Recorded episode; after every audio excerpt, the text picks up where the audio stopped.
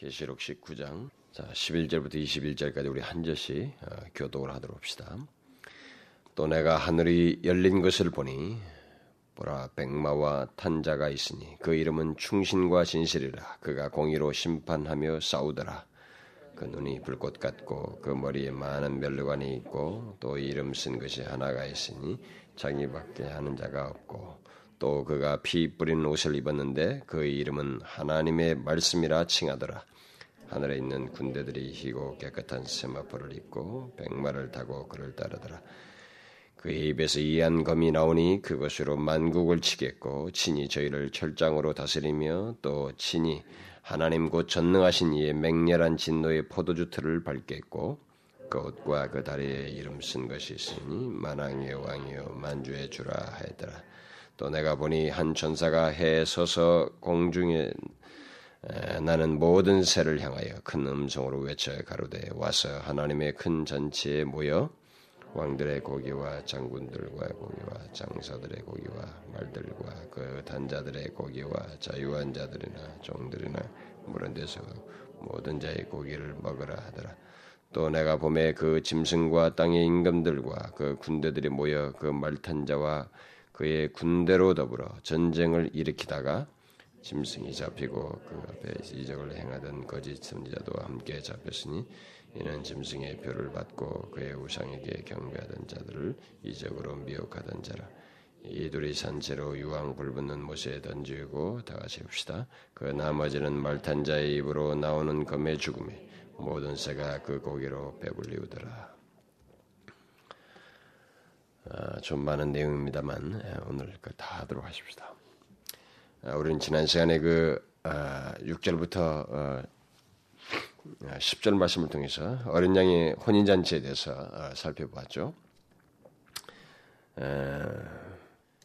그 내용 속에서 묘사된 주님은 어, 신랑으로서 어린 양의 혼인잔치의 그 신랑으로서 주님에 대한 모습이었습니다. 그런데 이제 오늘부터 우리가 오늘 이게 본문에서 나오게는 이 내용 속에서는 주님의 또 다른 모습이 이렇게 확 대비돼서 나타나고 있습니다. 우리가 지난번에도 제가 얘기했죠. 이 후반부가 다 이제 그 모든 것의 그 절정인 끝부분으로 하는 것이다. 모든 것의 끝이에요, 다. 아, 예를 들어서 혼인잔치도 무엇이 끝이 있기 때문에 이제 새로운 영혼으로 들어가는 어, 잔치 시기이고 모든 것이 끝나는 부분들, 이제 결정적인 내용들이 다 이 19장 2부부터 나오는 장면들인데 아, 지난번에는 그 혼인잔치 나왔어요. 거기서는 주님이 신랑으로서 묘사가 됐는데 오늘 본문에서는 주님의 또 다른 묘사가 아, 나오고 있습니다. 그 먼저 그 11절부터 그 17절, 16절 사이에서 그 내용이 주로 나오죠. 어떤 모습이에요? 아, 백마를 타고 공의를 심판하며 싸우시는 전사요 심판하는 자로서 어, 묘사되고 있습니다. 여기서부터 20장 끝까지, 20장 끝까지의 그 내용이 새 하늘과 새 땅에 모든 것이 다 끝나고 악의 악의 근원까지 모든 것이 다 제거되어지고 이제 죄가 저 악이 없는 완전히 그 새 하늘과 새 땅 완전한 하나님 나라의 그 새 하늘과 새 땅에 들어가기 앞서서 그것에 앞서서 만물의 최종적인 질서가 확립되어지는 어, 주님의 최후의 싸움, 최후의 통치 내용이 어, 지금 여기 20장까지 이제 다 어, 나오게 됩니다. 그래서 먼저 오늘 우리가 그 19장 그 11절부터 16절을 보게 되면 그 최후의 싸움을 어, 주도하시는 주님이 어떤 분이신지 어, 먼저 언급되고 있고 그 다음에 그 뒤에 내용이 주님께서 그 모든 악의 세력들을 멸하시는 모습이 툭툭툭 나와요. 20장 끝까지 보면 그게 다 끝나게 됩니다. 자, 그럼 먼저 만물의 최종적인 질서를 확정하기 위해서 싸움을 통해서 심판을 주도하시는 주님에 대한 묘사가 먼저 어, 나옵니다. 아, 우리가 지금까지 살펴보아서 하겠습니다만은 이 최종적인 심판과 이 역사의 그 어떤 그 끝마무리에서 그 새하늘과 새 땅으로 들어가기 위해서 이 마지막 자락에서 최종적인 내용을 에, 내용의 그 주도자이신 그 예수 그리스도를 묘사를 하는데 여러분들이 지금까지 잘 보아서 계시로 보아서 알겠습니다만 예수 그리스도에 대한 묘사가 굉장히 많았습니다. 그러니까 모든 것에 그 내용의 구심점 속에 계속 예수 그리스도가 등장했어요. 근데 여기서도 이 최후의 싸움의 예, 어떤 내용을 말하는 중에 그 내용이 어떤 어떤 싸움의 내용이 어떠느냐라는 것에 앞서서 사실 오히려 그것은 더 간략하다고 볼 수가 있어요. 그것에 앞서서 그것을 주도하시는 주님이 어떤 분이신가?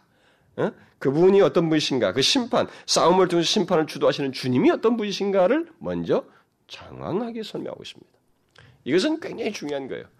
여러분과 제가 11절부터 16절은 그 싸움을 통해서 심판을 주도하시는 주님에 대한 묘사이고 그 뒤의 내용은 그분이 행하시는 일종의 싸움에 대한 조금 설명이에요. 그런데 그 앞부분의 내용을 더 많이 말하고 있습니다. 이것은 항상 성경이 우리에게 가르쳐주는 중요한 내용입니다. 아, 우리가 먼저 알아야 될 것은 그러니까 이 1세기 성도들에게 그 당시에 로마의 그 압제 속에서 핍박을 받으면서 예수 믿는 것이 너무 힘들고 고통받고 그런 자들에게 그 자기들을 핍박하는 이 막강한 세력인 로마 앞에서 자신들에게 있어서는 더 이상 희망이 없어 보이는 그런 상황 속에서 이들에게 믿는 예수, 그들이 믿는 예수 그리스도가 어떤 분이신지를 다시 한번 정확하게 보여주는 것. 그들이 믿는, 우리들이 믿는 예수 그리스도가 어떤 분인지 정확하게 알게 하는 것이 가장 중요한 문제이기 때문에 그래서 이 계시는 이 요한 계시록의 이 계시록의 내용은 간간히 항상 그 주권자 되신 하나님, 하나님의 주권과 그 이 주권적인 이 예, 구원의 역사에 마지막의 역사에 등장하시는 예수 그리스도에 대한 묘사를 장황하게 하고 있습니다.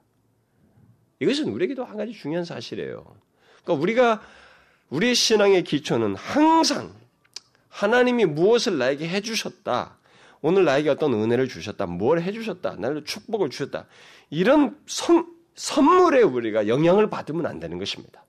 선물보다는 선물을 주시는 하나님께, 하나님에게 우리가 영향을 받아야 되고, 거기에 의해서 모든 것이, 어, 거기에 마음을 쏟아야 되고, 거기서 우리가 위로를 얻고 힘을 얻어야 되는 것입니다. 그래서 이 마지막에 이 싸움에 관한, 싸움에 이런 얘기를 하면서도 다시 한번 1세기 성도들에게 그들에게 그 위로하고 용기를 주기 위해서 먼저 제시하는 이 마지막 장면에서도 이 단락안에서도 보여주는 첫 번째 우선적인 강조되는 내용은 우리들이 믿는 예수 그리스도가 누구냐? 너희들이 믿는 예수 그리스도가 어떤 분이시냐? 라는 겁니다.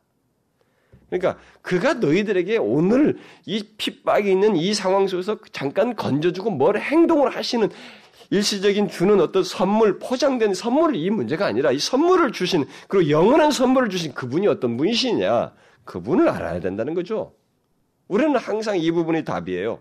여러분과 제가 갈등하고 어려울 때, 현실에 복잡하고 어려운 문제가 닥쳤을 때, 우리가 거기서 답을 얻을 수 있고 소생할 수 있는 최고의 돌파구는, 길은 내가 믿는 하나님을 바라보는 거예요. 그분을 정확하게 다시 묵상하고 이해하는 것이고 그분을 더 정확하게 바라보고 믿, 는 것입니다. 그분이 어떤 분이신지를 아는 거예요. 그분에 대한 신뢰를 두는 것입니다. 그가 무엇을 행했느냐는 것은 거기에 플러스로 우리가 참조할 내용입니다. 항상 그분 자신을 이해하는 것이 우선적이죠. 그래서 여기서도 이제 그분은 어떤 일을 행하실 분이시다라고 하는 것과 맞물려 있죠. 뭘 분리시킬 수가 없지만 먼저 어, 구체적인 내용에서는 만물의 최종적인 질서를 확정하기 위해서 싸움을 통해서 심판을 주도하시는 1세기 성도들에게 그 우리 그리스도를 믿는 모든 자에게 희망이 되시는 우리들이 모든 믿는 믿는 그 대상이신 예수 그리스도가 어떤 분이신지를 정확하게 쭉 묘사를 해주고 있습니다. 자, 어떤 모습입니까? 예, 11절부터 16절 사이에 장황하게 나오는데 이걸 제가 일일이 다 이것만 11절 16절만 가지고도 할 수도 있는데 뒤 내용을 분리시키면 안 될 것 같기 때문에 연결시켜서 하기 위해서 제가 오늘 좀 그냥 간단하게 말을 하면서 이 뒷부분까지 다 하려고 어, 생각을 합니다. 어떤 모습이에요? 어, 먼저 그는 백마를 타고 그 이름이 충신과 진실이며 그 여기 이름이 여러 네 번 나와요. 어, 잘 보시면 그 이름이 충신과 진실이며 공의로 심판, 심판하고 싸우며 그 눈이 불꽃 같고 그 머리에 많은 멸류관이 있고 또 이름 쓴 것이 자기밖에 아는 자 같고 그러니까 자기밖에 아는 자기만이 아는 어떤 이름을 가지고 계시고 그리고 어, 피 뿌리는 옷을 입고 그 이름이 하나님의 말씀이고 또 하늘에 있는 군대들이 그 희고 깨끗한 세마포를 입고 백마를 타고 그를 따르는 그리고 그 입에서는 이한 검, 날카로운 검이 나오는데 그것으로 만국을 치고 친히 철장으로 다스리며 또 친히 하나님과 전능하신 이의 맹렬한 진노의 포도주스를 밟고 아, 그 옷과 아, 그 다리에 또 만왕의 왕이요 만주의 주라고 하는 이름이 기록된 모습 이런 모습을 가진 심판주로 등장하고 있습니다. 네, 이것은 우리가 그 전체적인 그 종말에 대한 모든 내용을 보면은 예수 그리스도께서 이제 심판주로 등장하시는 어, 최종적인 내용과 맞물려서 어, 생각할 수 있는 장면입니다. 자, 이 모든 묘사들을 어, 간단하게 제가 말을 해보도록 하십니다. 일단 이 모든 어, 묘사들이 지금 말하는 것은 그 모든 원수들을 멸하고 싸움을 종결시키기 위해서 심판하기에 완전한 그 충만된 그 예수 그리스도의 모습을 어, 보여주고 있습니다. 심판을 행하기 위해서, 그러니까 최종적인 심판을 행하기 위해 이 적절하신 그 예수 그리스도의 그 모습을 다 묘사해 주고 있어요. 그 묘사된 주님의 모습을 모습들이 상징하는 내용들을 뭐 제가 시간을 누리면 굉장히 많은 것들을 더 설명할 수도 있겠습니다만 그냥 오늘은 제가 간단하겠습니다. 왜냐하면 사실 이 부분은 앞에서 우리가 그 어, 충분히 설명된 내용들이 많이 있기 때문에 좀 약간 어, 여기서 이 내용을 어, 간단하게 넘어가도록 뒤에 분리시킬 수 없으니까 간단히 넘어가도록 합시다. 자, 먼저 주님께서 백마를 타셨다고 하는 것은 이 백마는 어, 승리를 얘기해요. 백색은 여기서 승리를 얘기해요. 어, 그러니까 그의 승리를 말해주는 것입니다. 예수 그리스도의 등장은 이렇게 그의 대적자들을 원수를 멸하기 위해서 등장하시는 그의 등장은 뭔가 맞대기 위해서 뭐 뭐가 이렇게 뭐 가능성을 가지고 싸우기 위해서 등장하시는 게 아니고 승리하기 위해서 그냥 승리에 확정된 승리를 가지고 등장하시는 분이셔요. 예, 그런 분이시라고 하는 것을 시사해주고 있습니다. 그가 백마를 타신 것은 그의 승리를 말해주는 것입니다. 우리가 여기서 잘 알아야 됩니다. 1세기 성도들이 여기서 명확하게 제시해 주는 거예요. 앞에서도 이런 내용들을 충분히 얘기했습니다만 하나님의 등장은 그리고 이 세상의 최후의 이 모든 것의 악의 세력들을 멸하기 위해서 예수 그리스도께서 직접 등장하실 때는 이것은 무슨 뭐 세력을 견주어서 싸우는 뭐 비등한 싸움 그런 문제가 아닙니다. 그것은, 승, 그것은 승리를 위한 싸움이에요. 그냥 이겨놓은 싸움을 하는 그러니까 확정된 것을 어, 드러내는 것입니다.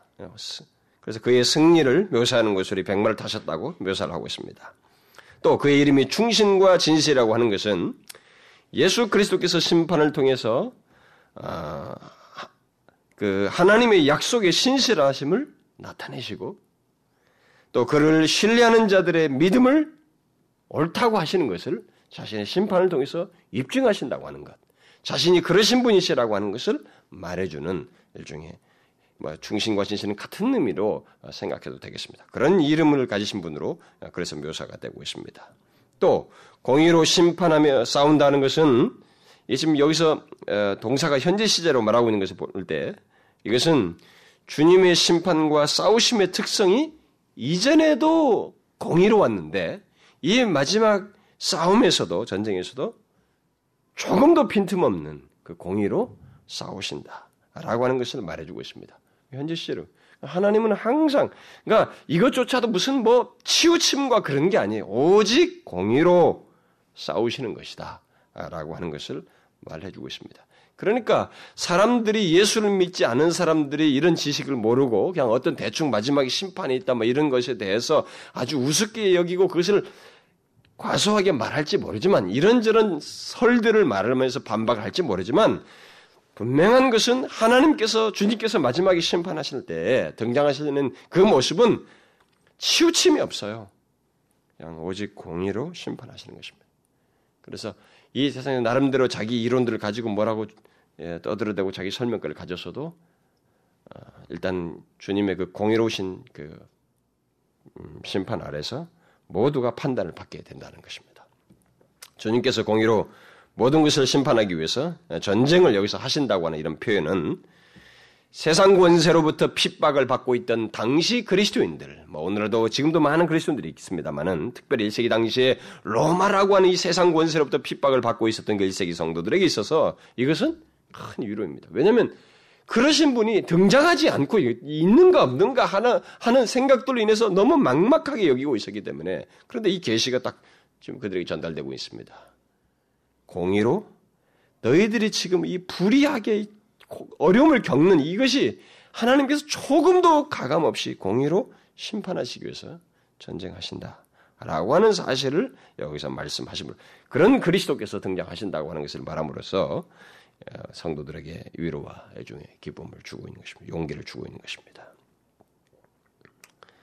1세기 성도들 입장에서 보면 이것은 굉장히 현실감 있는 내용이에요. 여러분과 저에게는 이런 말이 뭐 주께서 싸우시러 오신다라는 것에 대해서 좀 현실 감각이 좀 덜할 수 있습니다. 우리 시대는. 그러나 핍박이 있던 시대, 우리 일제 시대만 해도 그 우리 선조들 중에도 그 이 계시록을 굉장히 좋아했잖아요. 그들이 이런 내용들을 굉장히 좋아했습니다. 우리나라 선조들도 일제 핍박받을 때. 그러니까 이런 내용들이 소망을 가졌던 거예요. 어? 주께서 공의로 판단하실 것이다 반드시. 예, 그런 그러니까 바로 이런 내용이거든요. 그러니까 1세기 성도들에게도 이런 내용 불의하게 공, 고난을 겪고 하나님 믿는 것에 대해서 이렇게 무모 이게 죄악된 것들에 의해서 자신들의 처우를 받고 이 공의가 굽는 이런 현실에 대해서 하나님께서 공의로 판단해서 임하신다라고 하는 이 내용은 말할 수 없는 위로가 되는 것이죠. 어쨌든 우리 오늘날도 뭐 이것은 우리가 현실 감각은 좀 덜할지 모르지만 분명한 것입니다. 주님은 공의로 심판하기 위해서 장래에 직접 자신이 나서신다고 하는 것을 우리에게 말해주고 있습니다. 또 본문에 묘사된 그 심판자 주님의 모습이 그 눈이 불꽃 같다라고 말하고 있는데 이것은 모든 것을 조사하여 아시는 전지하신 분이시라고 하는 것을 말하죠. 그가 그가 이게 이게 심판하실 때 두리뭉실하게 심판한 분이 아니라는 거죠. 공의와 함께 모든 것을 조사해서 아시는 조금도 틀림이 없는 모든 것을 아시는 분으로 전지하신 분으로 이 심판에 임하신다고 하는 것을 보여주고 있습니다. 그래서 그 어떤 것도 그에게서 감출 수 없다라고 하는 사실을 말해주고 있습니다. 이 세상이 한 가지 착각하는 게 바로 이거예요. 그래서 예수 믿는 사람도 제가 우리가 어, 무시하는 말씀 첫 번째 말씀을 그 얘기했잖아요. 하나님의 아심에 대해서 이것은 굉장히 중요한 것입니다. 예수 믿는 사람에게도 이것을 알고 살아가는 것이 굉장히 중요하고 예수 믿지 않는 자들에게서도 이것은 굉장히 중요한 거예요. 예, 하나님께서 모든 것을 주님께서 모든 것을 아심 때문에 그들은 그의 진노의 손에 빨려 들어가게 되는 것입니다. 누구도 벗어나지 못하는 그 하나님의 심판에 다 빨려 들어가게 되는 것입니다. 그리고 그 머리에 많은 멸류관이 있다고 하는 것은 그리스도의 왕적 능력과 권위와 위엄을 나타내는 것입니다. 에, 그런 그야말로 온 우주를 통치하시는 분으로서 그리고 그런 권세와 아, 위엄과 능력을 가지고 이 심판주로 임하신다고 하는 것을 말해주고 있습니다. 또 이름 쓴 것 하나가 있는데 자기밖에 아는 자가 없다고 하는 말은 그 자신만이 아는 이름을 가지고 있다고 하는 것은 어, 심판주로서의 주님, 예, 이 주님이 심판주로 오시는 주님이 우리에게 알려진 이름들에 의해서 우리가 알고 있는 것, 그, 그 예를 들어서 예수 그리스도에 대한 여러 가지 이름들이 있잖아요. 묘사된 것이 있잖아요. 그리고 지금 성경에서 나온 것도 많이 있죠. 그렇게 해서 알려진 것 이상의 모습을 가지고 계시다고 하는 것을 시사해주고 있습니다. 이거 우리가 알아야 됩니다. 성경에 지금까지 예수 그리스도에 대한 묘사들이 많이 있습니다. 그리고 얼마든 엿볼 수 있는 많은 내용들이 있지만 심판하기 위해서 등장하시는 이 예수 그리스도는 우리가 여기서 계시돼서 아는 것 그 이상이십니다. 이름이 알려졌다는 것은 자기에 대한 모든 것이 어느 정도 다 노출됐다는 것인데 여기는 자신만이 아는 이름을 가지고 있다는 알려지지 않은 이름을 가지고 있단 말이죠. 이 말은 그의 어떤 무한성을 말하는 거죠. 그 어떤 무한한 모습을 가지고 무한하신 분으로서 어, 우리의 모든 예측을 뛰어넘는 놀랍고도 신비스러운 그런 분으로서 심판을 수행하시러 오신다는 것, 심판을 수행하신다고 하는 것을 말해주고 있습니다. 이것을 우리가 알아야 됩니다. 장차 그리스도께서 이 모든 것을 끝내시는 심판을 행하실 때 그것은 우리는 정말로 놀랍고 신비스러운 그 예측을 넘어서는 그 장면을 보게 될 것입니다. 이것은 우리가 그동안 알고 있었던 예수 그리스도 그 정도의 지식이 아닙니다. 훨씬 넘어서는 엄청난 그 그리스도의 모습을 현존을 우리가 보게 될 것입니다. 그 다음 그가 피 뿌린 옷을 입었다고 하는 것은 먼저 피 뿌린이라는 말과 또 입었다는 말이 지금 완료 시제를 쓰고 있거든요. 이 시제상으로 완료 시제를 사용한 것을 볼 때 이 모습이 결과적인 모습이라고 하는 것을 시사해 주고 있습니다. 그렇다면 이 피는 결과적으로 말이죠. 무엇의 결과로서 있게 된 것인가? 이 피가 무엇의 결과로서 있는 피인가? 두 가지 견해가 있습니다. 하나는 예수 그리스도께서 갈보리 십자가에서 자신의 피를 흘리심으로써 승리하신 모습, 그때 흘린 그 피, 그 피를 어, 말하는 것이다. 이렇게 하는 한 가지 견해이고, 또 다른 견해는 그리스도 자신의 피가 아니라 원수를 멸함으로써 그들의 피가 묻은 것을 시사하는 것이다. 그것을 상징하는 것이다. 라고 하는 주장입니다. 우리는 일단 그리스도의 승리를 말하려면 성경에서 그리스도의 어떤 승리를 말하려면 그 십자가에서의 피 흘림을 말하지 않을 수가 없습니다. 계시록은 그 내용들을 많이 말하고 있죠. 죽임 당하신 어린 양. 이런 얘기는 말하면 계시록 이런 내용이 많은 것은 예수 그리스도가 그 피 흘리심으로써 승리하셨던 그분이라고 하는 것을 일단 많이 말하고 있죠. 따라서 주님의 승리는 다른 사람이 피를 흘림으로써 얻은 것이 아니고 자신이 피를 흘림으로써 얻은 것임을 우리에게 분명히 말해주고 있습니다. 예, 그런 면에서 근본적으로 그런 내용을 그리스도 피 흘림은 아, 여기 피 묻음은 그, 그 근본적인 의미에서는 그런 내용을 가지고 있다고 말을 해야 됩니다. 그러나 오늘 본문과 뒤에 계속되는 내용이 문맥을 감안하자면 어, 성도들의 구속으로 인한 성도들의 구속으로 인한 어떤 피 흘림을 넘어서서 그의 원수들을 피로 멸망시키는 것과 많은 연관성을 가지고 있어요. 여기 지금 이 모습이. 그러니까 이 심판으로 인해서 처절한 심판을 행하심으로 인해서 있게 되는 그의 그 전쟁의 최후의 승리에 그 전쟁의 그 여러분 우리가 전쟁에서도 승리하고 돌아올 때도 전사들이 그왕 그 장군들과들이 그들이 전쟁에서 그 피 묻은 그 모습 그대로 개선해서 들어오거든요. 그게 승리의 어떤 증거로서 가지고는 그 모습이에요. 네, 그 모습을 일면 함께 담고 있다고 우리가 말해야 되겠습니다. 어쨌든 이 두 가지는 모두 포함한다고 생각할 수 있어요. 포함하여서 생각해도 별 문제가 되지 않습니다. 자, 그 다음에 이제 그의 이름이 하나님의 말씀이라고 지금 말을 하고 있는데, 이 심판주 대신 예수 그리스도를 하나님의 말씀이라고 말하고 있습니다. 근데 여러분 우리가 잘 알고 계시죠? 요한복음 1장 1장에서도 예, 예수 그리스도를 말씀이라고 말하고 있잖아요. 말씀이라고 하면서 그가 창조 때에도 그 참여하셨다. 이렇게 말씀을 하고 있죠. 또 시편에도 보게 되면 또 히브리서 1장 같은 데 보게 되면 그가 예수 그리스도가 말씀으로서 섭리하는데도 섭리에도 역사의 섭리 속에서도 참여하셨다라고 하는 것을 말하고 있는 이런 것과 어, 연관돼서 어, 보게 될 때 예수 그리스도는 어, 그가 여기서 지금 하나님의 이 마지막 장면에서 심판을 행하시는 장면에서 그를 하나님의 말씀이라고 한 것을 보면 일단 지금까지 요한복음에서나 그 창조와 섭리 속에서의 그, 그 예수 그리스도를 말씀이라고 말하면서 그렇게 말한 것과 연관지어서 보게 될 때는 일단 예수 그리스도는 하나님의 생각의 계시자로서 하나님의 생각이 뭔지를 나타내시는 분으로서 존재하신다. 계신 분이시라는 면에서 그를 말씀이라 이렇게 말이야. 하나님의 말씀이라 말을 하고 있고 또 하나님의 뜻을 수행하시는 분이시라는 면에서 하나님의 말씀이다. 뭐 이런 말을 쓰고 있다고 볼 수가 있겠죠. 그런데 그것이 창조에서뿐만 아니라 역사와 이 섭리 속에서뿐만 아니라 우리 인간을 다시 구원하시는 재창조에 있어서뿐만 아니라 이 마지막 심판에서도 심판에 있어서도 하나님의 뜻을 이루시는 분으로서 그가 등장하신다고 하는 것을 말해주고 있습니다. 그런 의미로서의 예수 그리스도를 하나님의 말씀이다. 라고 말하고 있는 것입니다. 무슨 말인지 알겠어요? 또, 하늘에 있는 군대들이 희고 깨끗한 세마봇을 입고 백마를 타고 그를 따른다고 하는 말은 일단 천군 천사들이 예, 말탄자와 같이 말탄자와 함께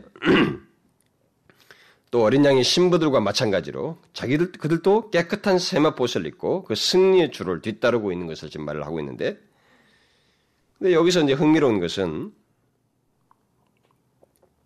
그들의 역할에 대해서는 따르고만 있습니다. 이 천군 전사들이 아, 그들의 역할에 대해서는 일체 언급이 없어요.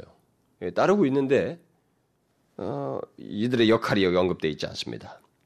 그래서 우리가 단지 우리는 여기서 이, 이 그림으로 봐서는 여기 묘사된 이 환상에 묘사된 내용을 봐서는 이 하늘 군대의 선봉장에 선 예수 그리스도는 피 묻은 옷을 입고 있는데 그를 따르는 군대는 흰 옷을 입고 있다라고 하는 이런 모습을 통해서 한 가지만을 우리가 생각할 수 있을 것 같아요. 한 가지를 분명한 한 가지 사실만큼은 우리가 생각할 수 있을 것 같습니다. 그게 뭐예요? 이 심판의 성취와 영광은 오직 예수 그리스도께 속한 것이라고 하는 것을 말하고 있습니다. 이 하늘 군대가 무기를 가졌다느니 그들이 어떻게 싸웠다느니 하는 얘기가 일치 언급되어 있지 않습니다. 여기뿐만 아니라 계시의 다른 계시록의 다른 곳에서도 그런 내용이 없어요. 이 천사들이 무슨 이 싸움에 어떻게 했다는 그런 내용들이 없어요. 무기를 쓰고 있다는 것이 없습니다. 결국 피 묻은 모습으로서 피 묻은 옷을 입은 그 모습은 오직 예수 그리스도 그분만 앞에 그러시고 나머지는 다 흰 옷을 입고 깨끗한 옷을 따르고 있습니다. 이건 뭐예요? 악에 대한 승리가 바로 그들의 지도자이신 예수 그리스도의 한 분에 의해서 쟁취된 것이라고 하는 것을 말해주고 있는 것입니다. 여러분 마지막 최후의 이 악의 승리 있잖아요. 악을 죄악, 죄악의 권세들을 멸하고 악한 권세들을 멸하고 아, 그가 승리하시는 거 있죠. 이게 예수 그리스도 한 분에 의해서 쟁취되는 것입니다. 놀라운 사실을 얘기해 주고 있는 거예요. 그러니까 지금 1세기 성도들에게 바로 그러신 예수 그리스도를 너희가 믿고 있다. 이렇게 말해 주고 있는 것입니다. 우리가 믿고 있는 예수 그리스도가 바로 그분이에요. 여러분 뒤에서 좀 더 나옵니다만은 뭐 아무리 막강한 세력을 형성해도 소용없습니다. 여기 군대 장관이라고도 할 수도 있죠. 그분을 거스를 수가 없습니다. 그분 홀로 이 모든 싸움을 승리를 쟁취하셨다는 것을 말해주고 있는 것입니다. 그 다음 본문은 그의 입에서 이한검이 나오는데 그것으로 만국을 치겠고 라고 말하고 있습니다. 이것은 그의 말씀에 이한검이 함께 하고 있음을 말하고 있습니다. 이 심판주 대신 예수 그리스도의 말씀에 입으로부터 나오는 이 말씀에 이한 검이 날카로운 검이 함께 하고 있다는 것을 말하고 있습니다. 결국 주님의 말씀은 그러한 능력을 가지고 있다는 것이죠. 우리가 여기서 생각할 것은 이 날카로운 검이 그의 군대와 함께 하지 않고 그의 말씀과 함께 하고 있다고 하는 것을 명심 바라야 됩니다. 잘 봐야 돼요. 이 이한 검이 날카로운 검이 그의 뒤따른 군대와 함께 있는 것이 아니라 그의 말씀과 함께 하고 있다는 거. 이 말은 뭐예요? 이 만국을 무엇으로 죽이고 있습니까? 만국을 그의 군대가 죽이고 있는 게 아니라 바로 주님 자신이 그의 말씀으로 그 이한 검으로 죽이는 것입니다. 만국이 주님의 말씀으로 죽는 거예요. 뒤에 나와요. 다시 한번 더 얘기하겠습니다만. 이게 지금 심판의 장면이에요. 또 친히 저희를 철장으로 다스린다고 하는 것은 시편 2편의 말씀을 연상케 하는 것으로서 마지막 심판 때 그리스도를 대적한 만국 곧 모든 악의 세력들, 경건치 아니한 모든 사람들에 대한 그리스도의 절대적인 권세와 능력을 시사합니다. 그 능력과 절대적인 권세와 능력으로 자신이 그들을 심판하시고 다스릴 것이다. 또 친히 하나님 곧 전능하신 이의 맹렬한 진노의 포도주 틀을 밟는다라는 것은 하나님을 정하는 무리들이 완전히 멸절될 것을 말하는 것입니다. 진노의 포도주 틀을 밟는다는 것은 포도, 이 포도주 틀을 밟으면 포도가 완전히 익게지는 것이거든요. 그러니까 그리스도를 대적한 자들이 바로 그렇게 익게진다는 거예요. 그러니까 다시 말해 한마디로 말해서 완전히 멸절된다는 것입니다. 뭐 거기에 살아남을 가능성은 아무도 없는 것입니다. 완전히 멸절되는 거예요. 근데 그 일을 여기서 뭐예요? 친히 그가 친히 홀로 하시고 있습니다. 이 일을 주님께서 홀로 그 일을 하시고 있습니다. 그러니까 무엇 무엇 무엇을 하고 있어요? 아, 검과 철장과 포도주 틀이라는 이 세 공통적인 이 표현을 통해서 뭐라고 있습니까? 이, 이것을 사용해서 심판을 하고 있잖아요. 그러니까 결국 그가 행하시는 이 심판이 전쟁과 정복과 파멸을 가져오는 것이요. 아, 완전한 멸죄를 가져오는 심판이라고 하는 것을 말을 해주고 있습니다. 물론 그렇게 행해지는 심판은 하나님을 대적하고 회개치 않은 자에게 하나님은 전능하신 분이심을 나타내는 일종의 심판입니다. 이 심판 속에서 하나님의 전능하심이 드러나요. 그 그리스도의 그 심판을 통해서 아, 과연 전능하신이라고 하는 것이 입증되어지는 장면입니다. 여러분 제가 우리가 앞에서도 언젠가 그런 얘기를 했죠. 하나님께서 그를 믿는 자들에게도 그의 전능하신 능력이 발휘되지만 하나님의 전능하심은 그를 거역하고 저항하는 자에게도 동일하게 발휘된다는 것이죠. 자신이 그냥 알아서 멸망하도록 이렇게 하는 게 아니라 적극적으로 자신의 전능하신 능력을 발휘하시는 심판을 행하신다는 거죠.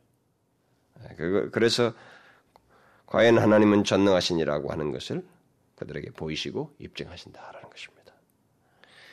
그리고 마지막으로 그 옷과 그 다리에 만왕의 왕이요 만주의 주라는 이름이 쓰여졌다는 것은 그리스도야말로 절대 통치자라고 하는 것을 그야말로 만왕의 왕이요 만주의 주 절대 통치자라고 하는 것을 말해주고 있습니다.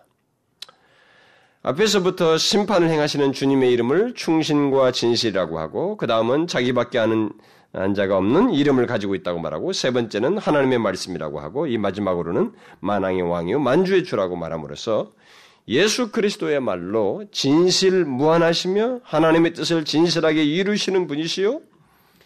모든 것을 정복하신 절대적인 통치자요. 모든 능력과 주권을 가지신 심판주 주님이시라고 하는 것을 말해주고 있습니다. 우리가 믿는 그리스도가 바로 그런 분이시라는 것입니다. 그리스도에 대한 이 같은 묘사들을 통해서 당시 1세기 성도들이나 우리 그리스도인들에게 이 계시를 통해 이런 계시를 주어서 우리에게 의도하는 것은 우리에게 전달하고자 하는 주님의 메시지가 뭐겠어요? 이런 이런 주님의 묘사를 통해서 우리에게 1세기 성도들뿐만 아니라 우리들 그리스도를 믿는 우리들에게 전달하고자 하는 메시지가 뭐겠습니까? 뭐겠어요? 1세기 성도들이나 우리들은 항상 이 세상에서 보는 이 막강한 것, 자기가 부딪히는 어떤 문제 때문에 항상 요동합니다. 여기서 흔들려요. 그것을 위해서 갈등하고 주를 믿는다고 하지만 자꾸 그런 문제 때문에 요동하고 시름시름하고 갈등하는 것이 우리들이에요. 그래서 이런 모습을 통해서 요동하지 말고 의심 없이 바로 우리가 믿는 그 그리스도를 신뢰하라는 것입니다. 믿으라는 거예요. 그리스도를 대적하는 그를 그리스도를 대적하고 또 그를 믿는 우리들을 대적하는 이 세상 이 세상에 대해서 그리스도께서 반드시 자신의 전능한 능력을 드러내시는 심판을 행하실 것이기 때문에 두려워하지 말고 아, 예수 그리스도께 대한 믿음을 지속하라는 것입니다. 아, 주님의 그 심판은 이런 심판주께서 등장하셔서 심판은 반드시 있습니다. 그, 그, 그 심판은 끝을 내는 심판이라는 거죠. 그런데 이제 바로 이러신 주님께서 그 심판을 구체적으로 어떻게 행하시는가? 그 심판의 구체적인 내용이 곧바로 뒤이어서 나오고 있습니다. 먼저 본문 17절부터 21절에서 짐승과 그의 신복들에 대한 심판이 언급되고 있습니다. 자, 우리가 앞에서 묘사된 예수 그리스도가 이게 이렇게 묘사된 예수가 심판주가 뒤에서 행하시는 행동 사이에 완전히 일치되는 장면을 보게 됩니다. 이게 가상적인 얘기가 아니라는 거죠. 여러분 잘 알아야 됩니다. 우리가 성경에 묘사된 예수 그리스도에 대한 모든 묘사는 가상적인 얘기가 아닙니다. 우리는 성경 외에 하늘의 계시가 아닌 인간의 창작물 속에서 나오는 어떤 묘사들은 가능성 얘기요, 우리들의 상상에 대한 얘기고 현실성이 없고 막 그럴 수 있기 때문에 얼마든지 상상의 날개를 펼 수가 있지만 성경의 하늘의 하늘의 계신 이 말씀은 이게 그게 사실이에요. 현실입니다.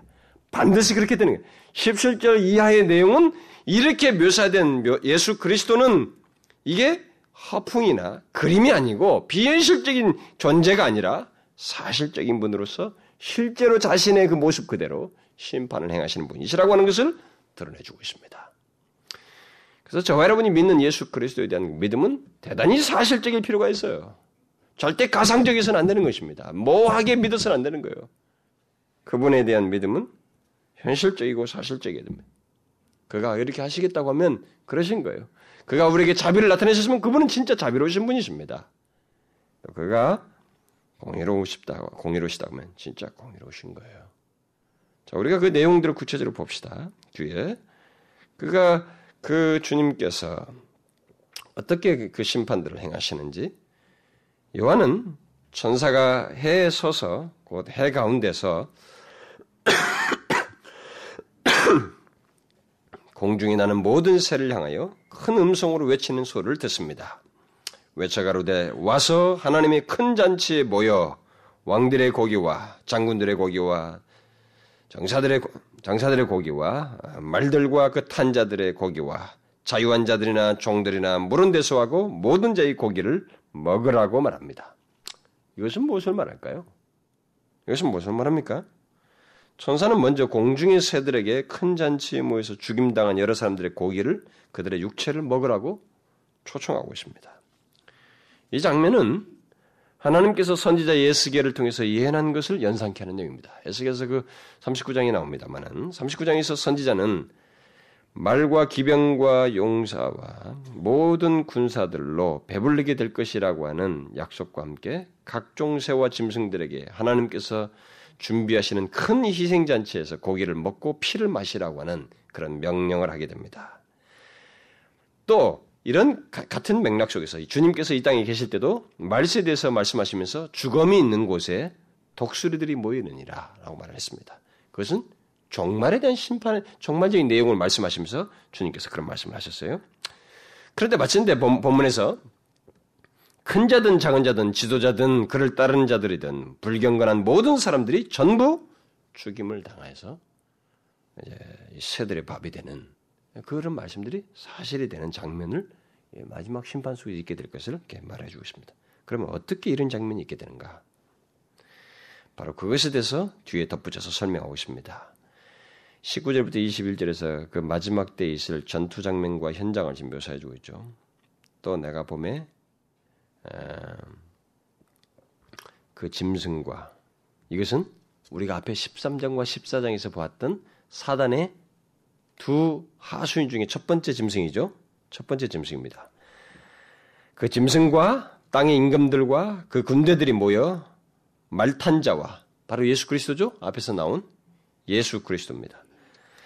그의 군대로 더불어 전쟁을 일으키다가 짐승이 잡히고 그 앞에서 이적을 행하던 거짓 선지자. 이건 둘째 짐승이죠? 우리가 앞에서 충분히 배웠습니다. 둘째 짐승입니다.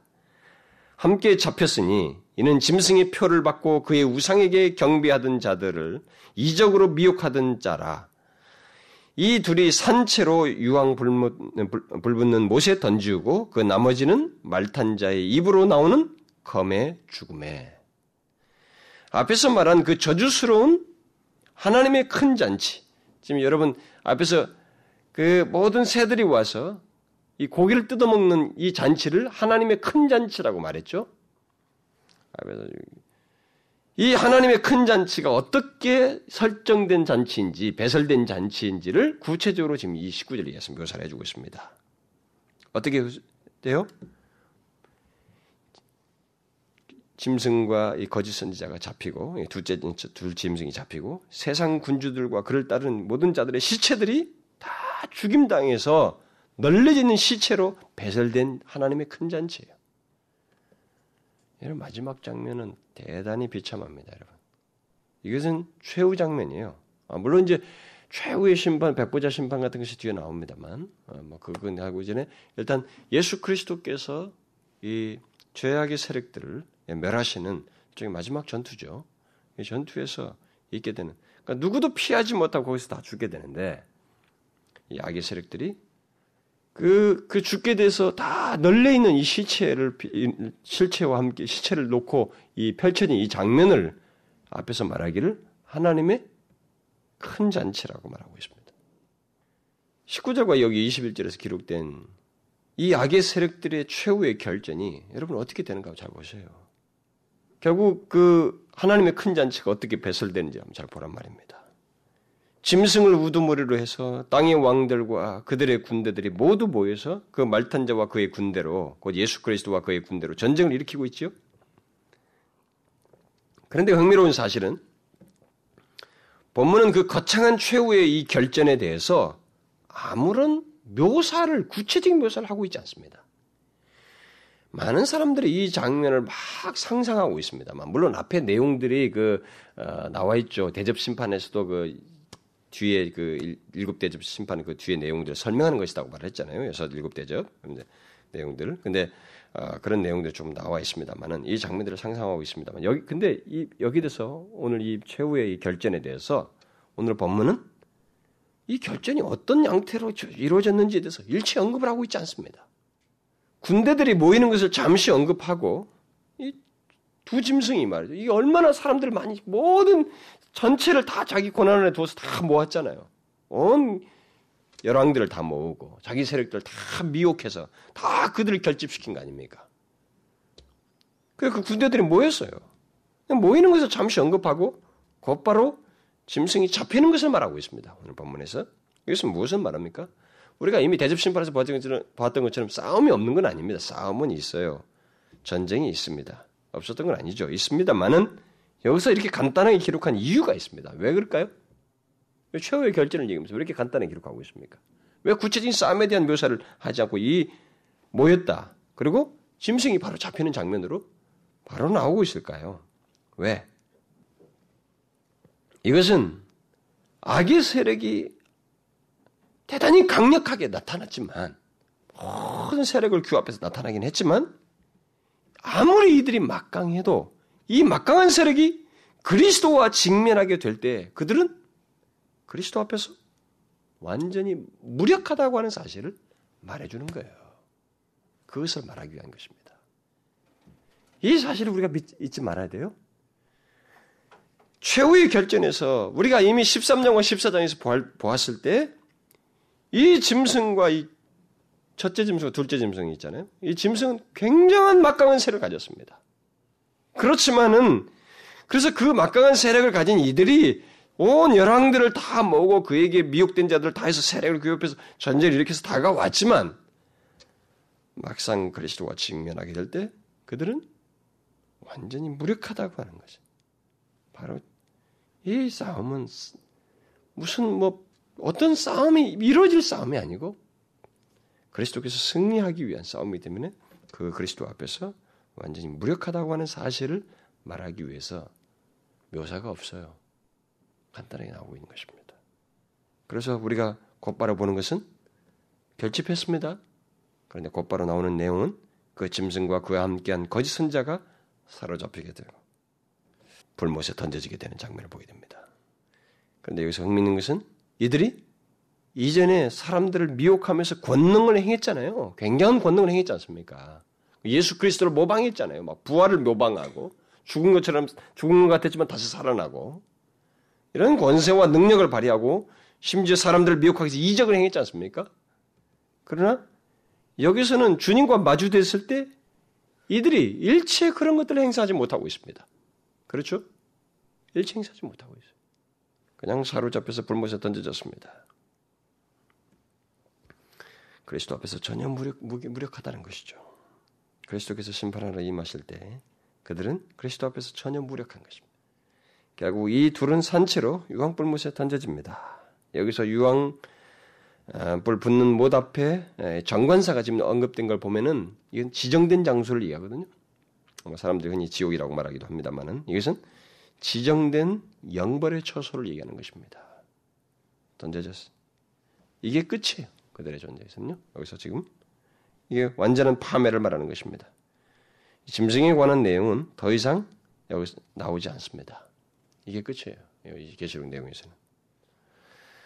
그리고 그 나머지, 그 나머지 그 짐승의 추종자들입니다. 이 사단의 두 하수인이었던 이 첫째 짐승, 둘째 짐승은 사로잡혀서 불에 던져졌고 그 나머지 짐승의 추종자들을 수종자들은 어, 이들에 대해서는 말탄자의 입으로 나오는 검에 의해서 죽게 됩니다. 말탄자는 누구지? 예수 그리스도 앞에서 나왔죠? 그분의 입에서 나오는 검에 의해서 죽습니다. 그렇게 해서 죽어요. 모든 그를 따르는 영건한 자들, 회개치 않냐 모든 자들이 그렇게 해서 다 죽임을 당합니다. 무슨 물리적으로 우리가 지금 가서 일일이 맨투맨으로 싸울 그런 문제가 아니에요. 그리스도께서 그들을 다 그렇게 멸망케 하십니다. 죽게 하신다고요? 그래서 마침내 모든 새가 초청되어서 그 고기들 개고기들이 와서 고기를 그런 죽은 시체들 고기로 배불리게 됩니다. 이게 하나님의 큰 잔치라고. 하나님의 큰 잔치가 그렇게 배설되고 있습니다. 자, 그런데 우리가 여기서 한 가지 기억할 중요한 내용이 있습니다. 이 마지막 그 주의 짐승의 추종자들이 말탄자 입으로 나오는 검에서 죽게 된 이 장면을 통해서 우리가 한 가지 생각할 것이 있습니다. 그것은 새들의 먹이가 된 이 나머지 사람들이 어, 죽게 된 것이 주님에 의해서 나온 검, 곧 그의 말씀이 그들을 죽게 했다고 하는 이 사실을 주님께서 이 땅에 계실 때 힌트를 주셨어요. 이것은 우리에게 아주 중요한 교훈 한 가지를 주고 있습니다. 그러니까 에, 먼저 성경 찾아보기 할까요? 이거는 찾아보는 게 좋겠습니다. 요한복음 한번 보십시다. 요한복음. 에, 요한복음 12장 47절 봅시다. 자, 47절과 48절 우리 다 같이 읽읍시다. 시작. 사람이 내 말을 듣고 지키지 아니할지라도 내가 저를 심판하지 아니하노라. 내가 온 것은 세상을 심판하려 함이요 세상을 구원하려 함이로다. 나를 쳐버리고 내 말을 받지 아니하는 자를 심판할 이가 있으니 곧 나의 한 그 말이 마지막 날에 저를 심판하리라. 오늘 본문이 그걸 말하죠? 뭡니까, 여러분? 회개치 아니한 자들 그들이 나중에 어떻게 심판을 받냐면 그들이 저버린 하나님의 말씀이 주께서 등장해서 심판을 선언하실 때 그 말씀이 그들을 정죄하는 심판하는 말씀이 된다는 거예요. 그러니까 그런 사실을 생각하게 될 때 지금 현재 우리에게 주어진 이 구원의 말씀이 있잖아요. 이 말씀이 지금 현재 우리에게 구원의 말씀으로 주어졌다는 건데 주께서 심판을 하시기 이전까지 이 세상에서 호흡이 끊어서 죽기 이전까지에 주어지는 이 말씀은 우리에게 구원의 수단으로 주어져요. 그렇지만 구원의 수단으로 주어지는 이 말씀이 나중에는 이 말씀을 따라서 회개하고 돌이키지 아니한 자, 주를 믿지 아니한 자에게는 경주의 수단이 된다는 것입니다. 결국 여기 죽음 당하에서 새들의 먹이가 되는 것으로 묘사된 이 회개치 않은 자들의 저주스러운 죽음과 심판은 사실상 그들이 모두 결국 자초한 것이죠. 구원의 수단인 하나님의 말씀을 저버림으로써 그들이 정죄를 받아 스스로 자초하여서 얻게 된 심판이라고 하는 것을 그래서 앞에서 말했죠. 주님은 어떻게 싸우신다고요? 공의로 공의로 심판하신다는 것은 분명하게 보여주고 있는 것입니다. 자, 우리가 이런 사실을 생각하게 될 때, 여러 저와 여러분은 두말할 것도 없이 현재 우리에게 주어진 은혜와 구원의 말씀에 신실하게 반응해야만 하는 것입니다. 현재 우리에게 주어지고 있다고 하는 주어지고 있는 이 하나님의 그 구원의 말씀, 이 은혜로운 말씀에 우리는 신실하게 반응해야 돼. 이 말씀을 거스린 은혜의 말씀을 거역하고 거스르는 자들에게는 장차 그 말씀이 그들을 정죄하고 심판하기 때문에 우리는 이 사실을 기억하고 진실하게 반응해야 됩니다. 주님의 입에서 나오는 말씀이 검이 되어서 사람들을 죽게 하고 그들의 시체를 새들이 배불리 먹는 하나님의 큰 잔치가 장차 주께서 심판하실 때 펼쳐진다는 것. 그런데 놀랍게도 우리가 지난주 말씀과 연관지어 보면 이런 하나님의 큰 잔치와 앞에서 어떤 잔치가 있었어요? 어린 양의 혼인 잔치가 언급됐습니다. 놀랍게도 이 19장에서 하나님은 요한에게 두 개의 잔치를 대비시켜 주고 있습니다. 두 개의 잔치. 우리는 어린 양의 혼인 잔치만 알고 있죠. 뭐 당연히 예수를 믿으니까 어린 양이 혼인 잔치 말아야죠. 그렇죠? 근데 여러분 우리가 동시에 어린 양의 혼인 잔치의 가치를 알기 위해서 또 다른 잔치가 있다는 것, 저주스러운 하나님의 큰 잔치가 있다는 것을 알아야 됩니다. 이 19장은 이 두 잔치를 대비시키고 있습니다. 이 하나님의 큰 잔치는 영원한 멸망으로 가는 저주의 잔치인데 반해서 어린 양의 혼인 잔치는 영원한 생명으로 들어가는 기쁨과 만족의 잔치요 전조라고 제가 말했습니다. 그런 전조인 것입니다. 최후의 이런 두 개의 극단적인 대비가 모든 존재들에게 있고 두 잔치가 펼쳐진다고 하는 것을 우리가 기억해야 됩니다. 그때 그리스도를 믿고 끝까지 믿음을 순결하게 지킨 자들은 그리스도와의 완전한 결합이 있는 이 어린 양의 혼인잔치에 참여하게 될 것입니다. 그러나 그리스도를 거역하고 회개치 아니하는 그런 모든 사람들은 저주와 비참이 있는 하나님의 큰 잔치, 바로 이 저주의 잔치에 그들이 참여하게 되는 것입니다. 어떻게 참여해요? 자신들의 몸을 비참하게 내주는 그런 비참한 최후를 맞음으로써 저주의 잔치에 참여하게 된다는 것입니다. 저와 여러분이 이 같은 계시를 미리 알게 됐을 때, 이렇게 받았을 때, 1세기 성도들이 이런 계시를 주었을 때, 저와 여러분들에게도 이런 계시를 우리가 주어져서 받게 됐을 때, 여러분 어떻게 어떻게 생각합니까? 이 계시가 주는 유익이 얼마나 큽니까? 저는 이, 이런 계시가 굉장히 큰 복이 우리에게 주어진 것이 굉장히 큰 복이라고 생각이 돼요. 우리는 이걸 알잖아요. 이 답을 알게 되지 않습니까? 이런 내용을 통해서 우리에게 뭐예요? 바보가 아닌 한 우리에게 뭐, 뭐밖에 없다는 거예요? 다른 선택이 없는 것입니다. 그렇죠? 이 메시지를 들은 사람이 다른 선택을 뭐하라 해요? 하나님의 큰 잔치를 선택할 이유, 그, 그쪽을 흠모할 이유가 없는 거 아니에요? 우리가 선택할 길 하나밖에 없는 것입니다. 오직 우리의 신랑 대신 예수 그리스도를 믿고 신뢰하며 그의 말씀을 좇는 순결한 신부로서 살다가 마침내 그 어린 양의 혼인잔치에 참여하는 것, 그것만이 우리가 이 땅에서 기대하고 소원하고 또 그것을 갈망하면서 사는 것밖에 없죠. 그렇죠? 이런 계시는 우리에게 그런 도전을 주기 위한 것입니다. 1세기 성도들에게 그런 도전을 주고 있는 것입니다. 너희들이 핍박을 당하지만은 짐승에게 로마 황제에게 절을 하라고 하는 짐승의 미혹이 있고 짐승에 굴복하게 하고 세상과 타협하게 하는 많은 미혹이 있지만 그런 가운데서도 너희들은 이런 어린 양의 혼인잔치가 있다. 너희들은 하나님의 큰 잔치에 참여하지 않고 어린 양의 혼인잔치에 참여할 자로서 순결한 신부로서 자신들을 순결케 지키다가 우상에 절하지 아니하고 세상에 타협하지 아니하고 자신의 믿음을 끝까지 지키다가 혼인잔치에 참여해야 된다. 라고 하는 용기와 도전과 위로를 주는 거 아닙니까? 똑같은 것입니다. 우리에게도 그런 도전을 주는 거예요. 그래서 우리는 이 세상의 짐승에게 이런 세상의 짐승에 굴복하지 않냐고 세상에 속한 이런 모든 그 짐승의 미혹에 넘어지지 않냐고 물들지 않냐고 그리스도께 대한 신앙을 순결하게 지킴으로써 그리고, 그리고 그리스도에 대한 증거를 끝까지 하는 그런 신부로서 살다가 결국 잠시 사는 것입니다만은 이 잠시 살다가 어린 양의 혼인잔치에 참여하는 영원으로 이때여서 나아가는 그 영광스럽고 만족과 기쁨이 있는 어린 양의 혼인잔치에 참여하라고 우리에게 도전하고 있는 것이. 그 목적이에요. 어떤 지식을 주기 위한 것이 아닙니다. 퍼즐에 답을 주기 위해서 무슨 이런 내용을 준 게 아니죠. 현실적으로 그런 도전과 유익을 주기 위해서 이 계시를 준 것입니다. 그러므로 여러분, 저 여러분이 그런 계시의 의도를 따라서 장차 모든 악을 멸하고 영원한 생명으로 이끌 그 혼인잔치를 대망하면서 우리가 거기에 참여할 순결한 신부로서 잠시 동안 우리의 인생 70, 80은 마치 신부가 내일 결혼식을 앞두고 하루 전에 자기를 몸단장하는 것 같은 그 짤막한 기간입니다, 사실상.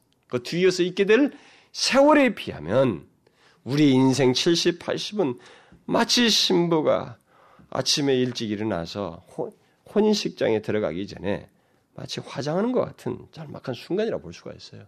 짤막한 기간입니다. 인생 7, 80 금방 가는 것입니다. 이 기간 동안 우리는 순결한 신부로서 몸 단장하여서 하나님 앞에 그 혼인잔치에 참여하도록 그 신부된 그리스도의 교회의 한 지체로서 자신을 순결하게 지켜서 참여할 수 있도록 그렇게 살라는 것입니다. 여러분 아시겠죠? 이 세상은 오늘 이 본문이 말해주는 것처럼 이런 최후의 심판이 있기까지, 이런 최후의 전투가 있기 전까지 우리가 이미 앞에 13장, 14장에서 배웠던 것처럼 두 짐승의 괴계에 의해서, 사역에 의해서 이 세상은 지금 수많은 사람들이 짐승이 절하고 있습니다. 당신은 로마 황제에게 절하게 함으로써 그 짐승이 역사했지만 지금은 이 세상에 온갖 것 하나님을 취한 다른 우상들과 다른 신들에게 절하게 함으로써 하나님을 거스르게 하고 이 세상에 미혹돼서 빠뜨리게 하는 그 각종 거짓된 이단 상상들과 그런 것들에 미혹된 사람들을 빠뜨리게 함으로써 지금 두 짐승에게 미혹되는 자들이 이 세상에 질비하고 있습니다. 우리는 거기에 미혹되지 말아야 된다는 거죠. 그래서 끝까지 순결함을 지키는 영적인 순결함을 지키는 신부로서 살다가 호인잔치에 참여하는 그럴 사람으로서 살라 그 말씀이에요. 여러분 기대되지 않습니까? 저는 이 마지막 내용이 너무 좋습니다. 뒷부분이 너무 벅차오른 내용들이 너무 많아서 뭐 뒤에 싸움도 뭐나 장황할 줄 알았어요. 장할 것도 없습니다. 그리스도가 등장하자 모든 것은 다 꺾이고 그분의 움직임 아래서 모든 것이 다 정복되고 정리가 되어지고 그래서 오직 완전한 대로 나아가기 위한 한 과정으로서 이런 일들을 다 정비하시는 이 작업 그런 일이 우리 앞에 있다는 것, 또 우리가 믿는 예수 그리스도는 바로 그러신 분이시라고 하는 것, 얼마나 소망스럽습니까? 그래서 우리가 이 사실을 기억하고 그리스도를 믿어야 됩니다. 기도합시다. 하나님 아버지, 우리에게 너무 소망이 되는 이런 말씀 계시를 우리에게 주셔서 감사합니다. 그리스도를 믿지 않고 거역하는 자에게는 하나님의 그 저주스러운 큰 잔치가 있지만 그리스도를 믿고 우리의 그 완전한 심판주가 되시고 반드시 자신의 그 주를 자신과 그를 믿는 자들의 오르심을 드러내실 그 우리 주님이 계시다는 것을 알고 편절하지 않냐고 순결하게 그를 믿는 자들을 위해서 그것을 증명하실 심판을 행하시고 혼인잔치로 이끄신다고 하는 이 사실을 기억하고 오 하나님 우리가 조금도 두려워하거나 또 머뭇거림이 없이 죽게 대한 신앙을 가지고 살아가는 저희들 되게 하여 주옵소서. 조금도 변절함이 없게 해 주시고 유혹이 하나님 교묘하게 다가오지만 이 세상 정신으로 다가오지만 핍박으로도 오지만은 또 여러 가지 세상의 그 유혹으로도 다가오는 이 두 짐승의 환락에 대해서 우리가 분별하여서 넘어지지 않냐고 순결한 신부로서 살아가는 저희들 되게 하여 주시옵소서. 이 세상에는 온갖 신들이 가득 차 있습니다. 형상을 가진 신들도 있지만 이런 정신적인 신들도 많고 그래서 그런 것을 줬다가 보면 그리스도를 쳐버리게 하고 멀어지게 하는 그런 신들로 가득 차 있습니다. 그것이 바로 두 짐승의 활약인데 우리가 그런 것들을 분별하고 거기에 굴복하지 않냐고 순결한 신부로서 우리 자신들을 단장하였다가 죽게 나아가는 저희들 되게 하여 주옵소서. 예수 그리스도의 이름으로 기도하옵나이다. 아멘.